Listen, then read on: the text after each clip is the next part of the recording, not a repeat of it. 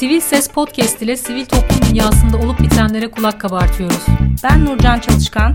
Ben de Hemra Nida.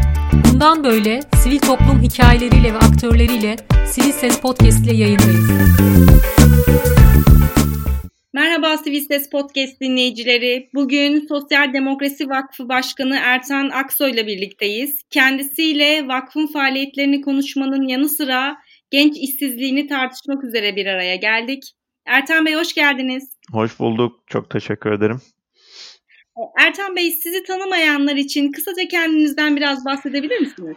Tabii. E, 1984 doğumluyum. E, ekonomi eğitimi aldım. E, üzerine dijital ekonomi e, alanında yüksek lisans çalışmasında bulundum. E, 2006 yılında kurduğum bir araştırma şirketim var.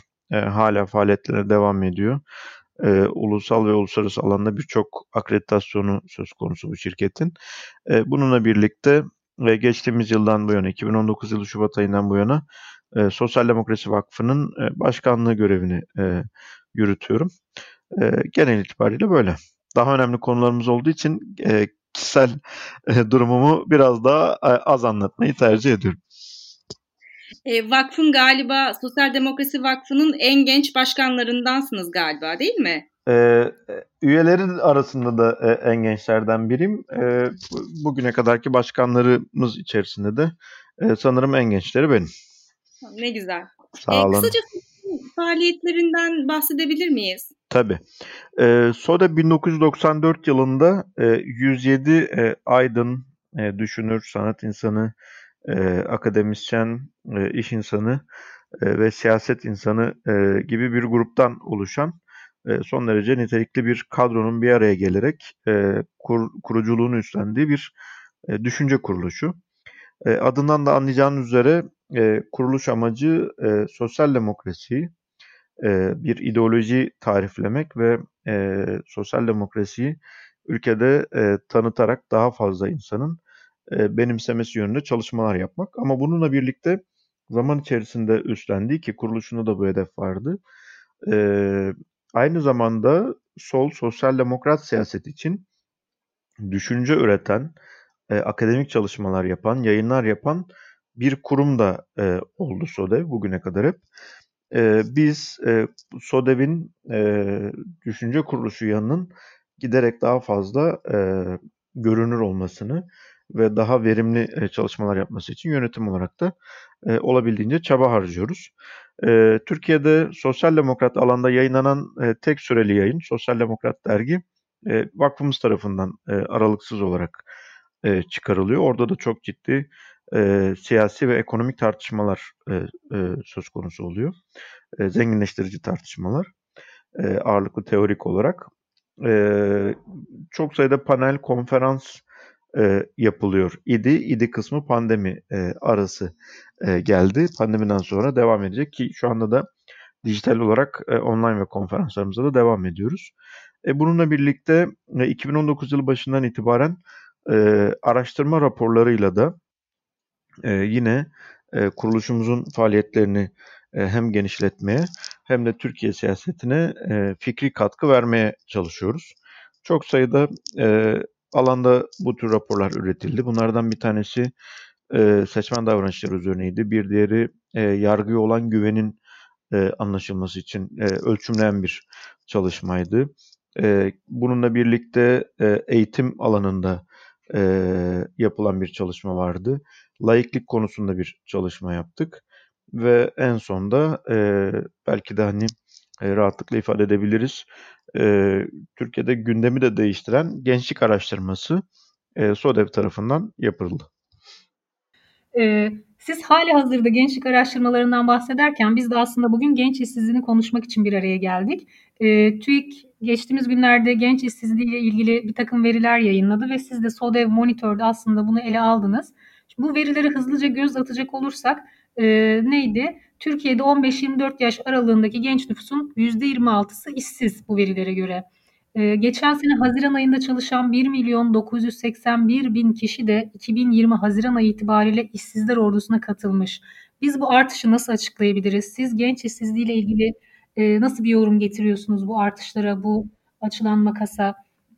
Evet, şöyle e, izniniz olursa e, sondan başlayayım. E, buradaki 1 milyon 981 bin kişi e, işsiz dahi olamamış. Şöyle yapmış, doğrudan iş gücü piyasasından çekilmiş.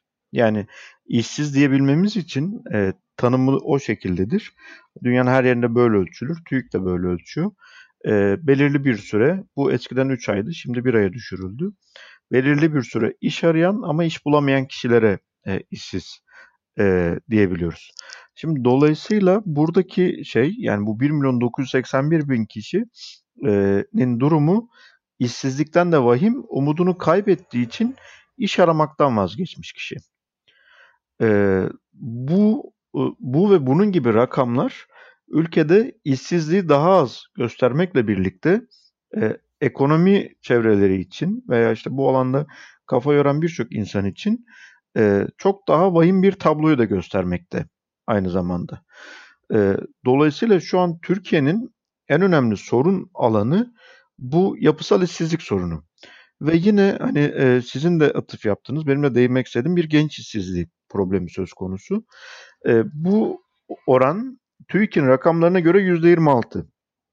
TÜİK'in rakamlarına kimin ne kadar güvendiğini biz belirli e, aralıklarla yaptığımız ölçümlerde gözlemliyoruz. Giderek bu rakamlara güven düşüyor. Varsayalım ki bunlar güvenilir rakamlar. Burada bile her dört gençten biri işsiz. E, e, ve bu e, bu konudaki önemli sorunlardan bir tanesi e, bu meselenin geçici bir sorun olmadığının görünüyor olması. Burada yapısal bir sorun var e, baktığınızda. Ve bu sorunun birçok neden olmakla birlikte en önemli nedenlerinden bir tanesi de plansız bir e, üniversiteleştirme durumu ve ihtiyaçtan daha fazla beyaz yakalı lisans mezunu verilmesi durumu. Bu durum e, gençler için e, en olumsuz tabloları yaratanlardan biri olmakla birlikte bir sonraki gelecek yılda biz daha fazla işsizliği konuşacağımızın da göstergesi. Çünkü ülkenin ihtiyacından daha fazla lisans mezunu veriyor şu anda ülke. Hükümet e, göreve geldikten sonra bir popülizm yaratarak e, bir bütün şehirlere üniversite e, açmaya karar verdi. Adeta kampanya yaparcasına sanki daha önceki hükümetlerin aklına bu gelmemiş e, gibi kendileri e, bunu akıl etmişçesine her ile üniversite açtılar ki bu üniversitenin önemli bir kısmı birer binadan oluşan yapılar. Yani sanki bundan önceki hükümetlerin veya Türkiye Cumhuriyeti Devleti'nin her şehre birer bina yapıp üniversite yapmaya gücü yetmiyordu da bunların aklına geldi. Oysa ki e, geçmişte aksak da olsa ilerleyen bir planlı yönetim söz konusuydu. Bu planlamalara göre de ülkenin insan kaynağı belirleniyordu. Ona göre de üniversiteleşme oranı e, ayarlanıyordu. E ama şimdi baktığınızda bunu yaparak ne yaptılar? Bir üniversitelerde daha fazla e, işte e, kendilerine siyasi olarak yakın e, kadroları yaratmak için kendileri açısından tırnak içerisinde bir fırsat yarattılar. Ama bununla birlikte genç işsizliğini patlattılar. Ondan daha da kötüsü, daha da olumsuz olanı nitelikli gençlerin işsizliği durumu söz konusu şu an için. Şu an ülkede e, iyi okullarda dahil olmak üzere birçok genç maalesef mezun olduğunda uzun süre işsiz kalıyor ki bunu e, Cumhurbaşkanlığı'nın yayınladığı bir e, site var. E, o sitedeki ortalama iş bulma sürelerinden de görebiliyorsunuz. E, bir, önemli bir kısmı işsiz kalmakta. E, iş bulabilenler ise e, uzun bir süre sonra iş bulabilenler ise e, çok son derece düşük ücretlere çalıştırılmakta. Ve bununla birlikte e, düşük ücretlere çalışma durumu da maalesef ki bu kadar yüksek işsizliğin olduğu bir yerde geçici olmuyor. Ona da isterseniz girebiliriz.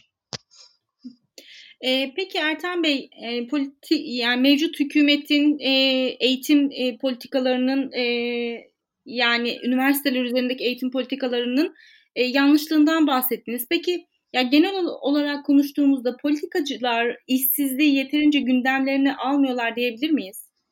Valla şöyle yani e, hükümet almak istemiyor. E, muhalefet e, unsurları da e, yani biraz da öz eleştiri olarak söyleyeyim bunu e, bu gündemi kaçırıyor. Yeterince e, üzerinde durmuyor. Daha fazla hükümetin yarattığı e, suni yapay gündemler üzerinden e, ilerlemeye e, mecbur kalıyor veya farkında olmadan bu e, tuzağa düşüyor. Çünkü şu an bizim yaptığımız birçok ölçümde mesela e, açık uçlu sorular koyarız ve deriz ki e, Türkiye'nin en önemli sorunu nedir sizce diye. E, geçmişte bu bir dönem terör olmuştur. Bir dönem işte ekonomik kriz olmuştur. Şu an ekonomik kriz daha ikiye düşüyor neredeyse. Birinci sırada işsizlik geliyor.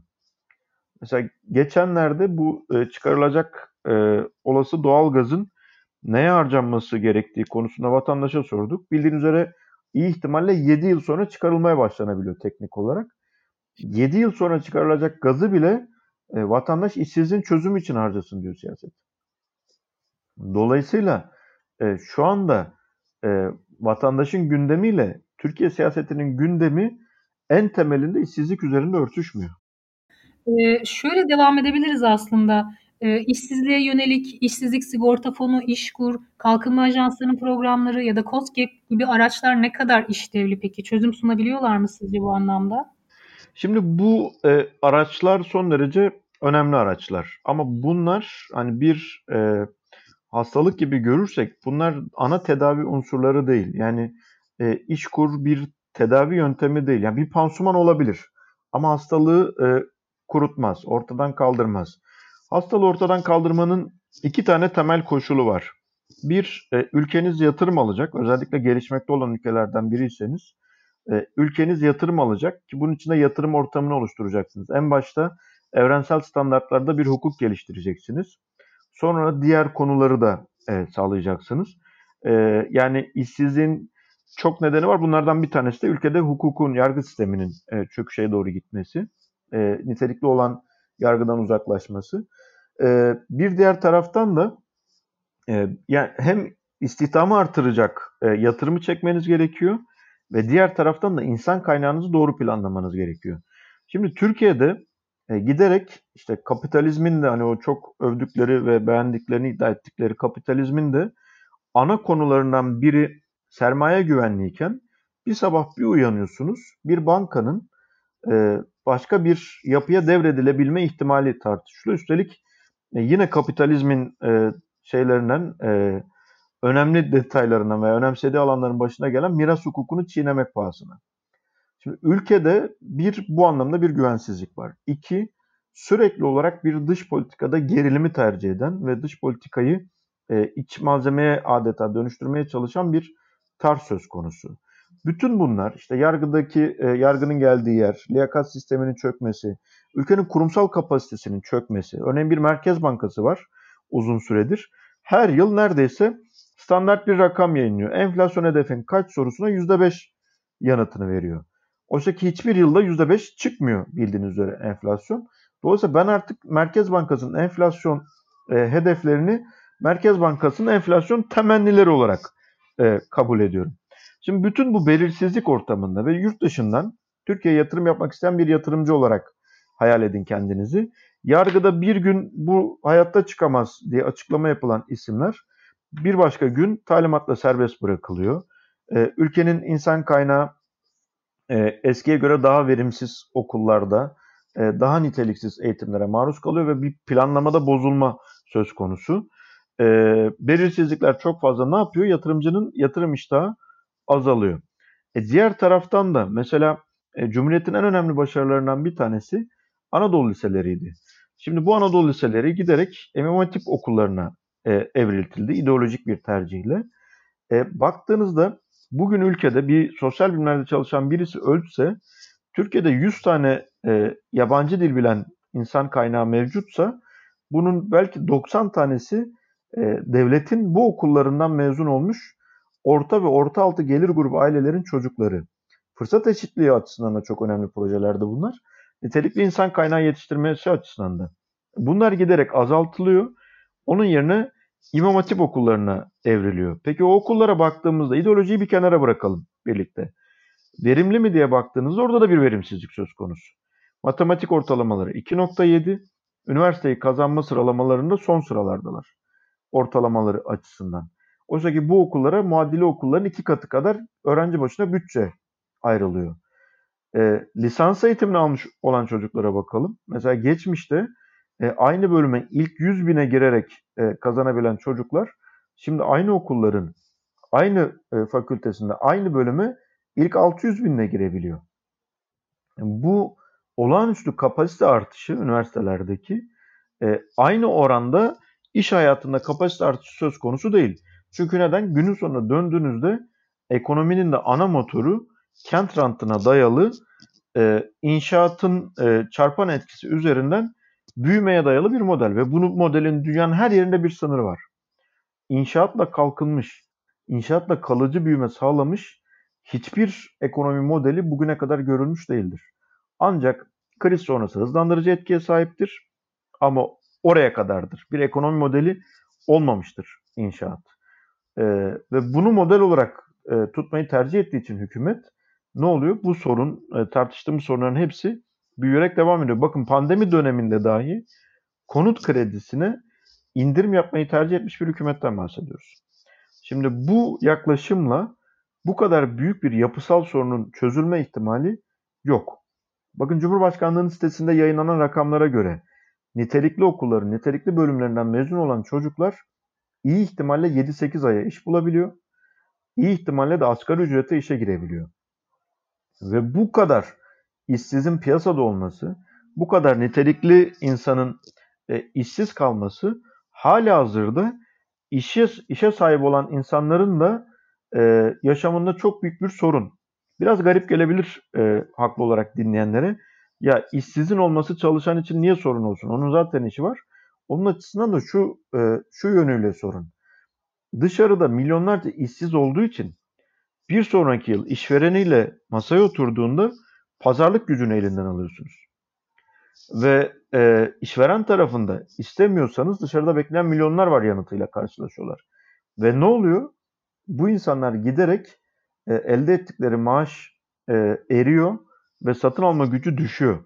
Hak ettiği zamı veya hak ettiğinin de ötesinde e, gerçek enflasyon karşısındaki e, ücretini koruma hakkını tutamıyor elinde. Ve işsizlik sadece e, işsizin sorunu değil, aynı zamanda çalışanın da sorunudur. Çalışan perspektifinden de değerlendirecek olsanız hızlıca. E, çalışan perspektifinden de şöyle, e, iş yerlerindeki e, baskıları artırıyor, ücretleri düşürüyor ve bir diğer taraftan da şu, e, toplumun her kesiminde e, belirli problem alanları açıyor. İşsizlik demek daha fazla suçun art, suçun daha fazla artması demek. İşsizlik demek ekonominin canlanmaması demek. Çünkü belirsizlik varken, bu kadar işsiz varken tüketimi de artıramıyorsunuz bir tarafıyla. Tüketimin artmaması yeni iş sahaların açılmaması anlamına geliyor. E, tüketimin artmaması, ekonominin büyümemesi e, aynı zamanda çalışanın reel ücretlerinin de artmaması anlamına işveren daha fazla e, pazarlık etmesi, daha fazla e, çalışma hayatındaki kazanılmış haklardan feragatı talep etmesi e, durumunu yaratıyor. Dolayısıyla e, işsizlik sadece işsizin sorunu değil. Belki o kadar, belki ondan da fazla çalışanın da sorunudur Türkiye'de. Özellikle beyaz yaka tarafında. Bakın mesela e, beyaz yakaları bugün herkes yönetici sınıf olarak kodluyor ve zannediyor ki bunların hepsi e, Alice Harikalar Diyarı'nda yaşıyor. Yok öyle bir durum yani. Gidin plazalara e, gencecik insanlar birbirine antidepresan ikram eder hale gelmiş durumda. Mesela bir rakam vereyim ben size. E, 2000 resmi rakamlara göre e, 2008 yılında Türkiye'de satılan antidepresan sayısı kaç biliyor musunuz? 16 milyon. 2009 yılında kriz etkisiyle birlikte bu rakam 16 milyondan 19 milyona sıçrıyor. 3 milyon birden artıyor bir yıl içerisinde. 2019 yılı itibariyle kaç antidepresan satılıyor biliyor musunuz Türkiye'de? 36 milyon. E, tesadüfen mi insanlar bu e, ilaçları kullanma ihtiyacı hissediyor veya kullanmak zorunda kalıyor? Çünkü e, işsizin de derdi büyük, çalışanın da derdi büyük şu an Türkiye'de. Doğru. Peki Ertan Bey, e, sizce toplu sokak hareketlerine dönüşmesi ihtimali var mı? Bu kadar işsizliğin, bu kadar ekonomik krizin. Şimdi şöyle, e, ekonominin bir genel tanımları var. E, genel tanımlarına, işte oranlarına baktığınız zaman Türkiye için olası mı? Olası dersiniz. Ama e, onun kadar önemli bir detay daha var. Salt ek- ekonomi rakamlarıyla e, toplumsal yapılar belirlenmiyor. Bir de sosyoloji var. sosyoloji açısından bakarsanız, daha doğrusu Türkiye sosyolojisi açısından bakarsanız e, bu rakamlar veya bundan daha büyüklerinin sokak hareketlerine dönüşmesini çok gerçekçi görmüyorum. Çünkü Türkiye'de, Türkiye sosyolojisinde bir dayanışma kültürü söz konusu. Yani Avrupa'daki gibi bir genç işsiz kaldığında tek muhatabı bankadaki kredi limiti olmuyor. Türkiye'de işsiz kaldığında genç önce ailesi, sonra belki yakın arkadaş grubu veya akraba çevresi bir bakıma bir dayanışma gösteriyor ve ya geçici işlerde çalışması için çaba harcıyor ya da e, bir dayanışma göstererek e, belirli temel ihtiyaçlarını karşılaması için çaba harcıyor.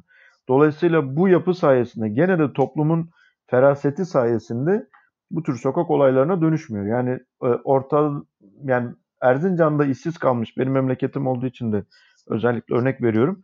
Erzincan'da işsiz kalmış bir gencin e, dayanışma ağına dahil olma ihtimali son derece yüksekken Fransa'da Paris'te işsiz kalmış bir gencin e, büyük ihtimalle tek muhatabı bankadaki kredi limiti olabilir. Dolayısıyla ikisi aynı sonucu yaratmıyor ama e, aynı problemle karşı karşıyalar.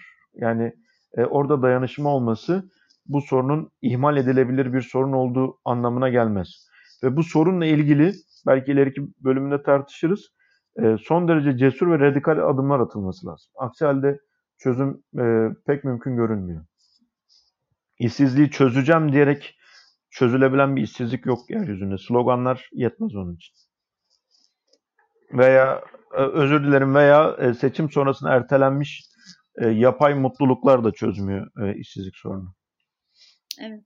E, bu da aslında e, gençlerin yani yurt dışına yönelme isteklerini daha da e, arttıran bir durum. Yani gençlerin kendini burada özgür hissetmemesi, burayı güvenli bulmuyor olması, işte ekonomik sorunların olması, çok göç alan bir ülke olması, işsizliğin artması, siyasi sebepler, e, bunların tümü üzerinden yorumlayacak olsanız gençlerin yurt dışına gitme isteğini nasıl e, yorumlayabilirsiniz? Valla yani sonucu itibariyle yurt dışına gitme arzusu üzücü olsa da e, biraz da mesleki açıdan her şeyi sebep sonuç ilişkisi içerisinde değerlendirmeye e, çalışıyorum. E, ve o açıdan baktığımda aslında sürpriz olan hiçbir şey yok. Şimdi bu ülkede bir genç olarak hayal edin kendinizi. İnanılmaz bir sınav maratonuna giriyorsunuz. Sonrasında geçiyorsunuz. Ailenizin bin bir türlü fedakarlığıyla lisans eğitimi alıyorsunuz. Ve sonrasına dair baktığınızda gördüğünüz tek şey belirsizlik. İşe girebilecek misiniz? Yoksa lisans mezunu bir birey olarak yine de ailenizin eline mi bakmanız gerekecek? İşe başlarsanız ne kadar ücret alacaksınız? Hangi koşullarda çalışacaksınız? Özlük haklarınız tam olacak mı? Bunlar ekonomik sorunlar. Ama bir de e, bunlar kadar önemli bir diğer konu da var. Bir akranınız, bir yaşıtınız tweet attığı için gözaltına alınabiliyor. Daha da fazlası hapiste yatabiliyor. Veya sosyal lince de uğrayabiliyor. Ailesi de zarar görebiliyor. Birçok şeyi yaşıyorsunuz. E şimdi e, gelir deseniz gelir yok. Düşünce özgürlüğü deseniz e, o da yok. O zaman e, yaşamını haklı olarak e, olabildiğince iyi geçirmeye çalışan, özgürlük içinde, refah içerisinde geçirmeye çalışan bir gencin e, bunların olmadığı bir ülkeye dair e, niye hayal kurmuyorsun diye sorgulanmaya da kimsenin hakkı yok. E, önce gençleri ülkeye dair hayal kurabileceği ortama kavuşturacaksınız. Bunun üzerine başka bir sorun alanı daha var. Liyakat sorunu var. Yani herhangi bir gencin daha fazla dirsek çürütüp daha zeki olması, daha çalışkan olması, daha donanımlı olması çözmüyor tek başına bunlar iş. Çünkü aynı araştırmada mesela SODEB'in araştırmasında sorduk gençlere yani e, ülkede bir genç yetenekli olsa da e, yetenekli olursa e, başarıya ulaşır mı yoksa başka bir e, torpili olan bir önüme geçer? Ezici bir farkla çoğunluğu torpili olanın yetenekli olanın önüne geçeceğine inanıyor. E şimdi nasıl bu çocukların hayallerini ortaklaştıracağız biz? Yani bir kere kendi hakkının e, geleceğine inanmış bir genci ülkeye dair niye hayal kurmuyorsun diye nasıl sorgulayabiliriz? Biz bu raporu yayınladığımızda e, MHP'li bir milletvekili her zamanki tarzıyla slogan atarak e, Türk genci ülkeyi terk etmeyi düşünmez sadece Türkiye için ölürüm der diye bir tweet atmıştı bizim raporu alıntılayarak.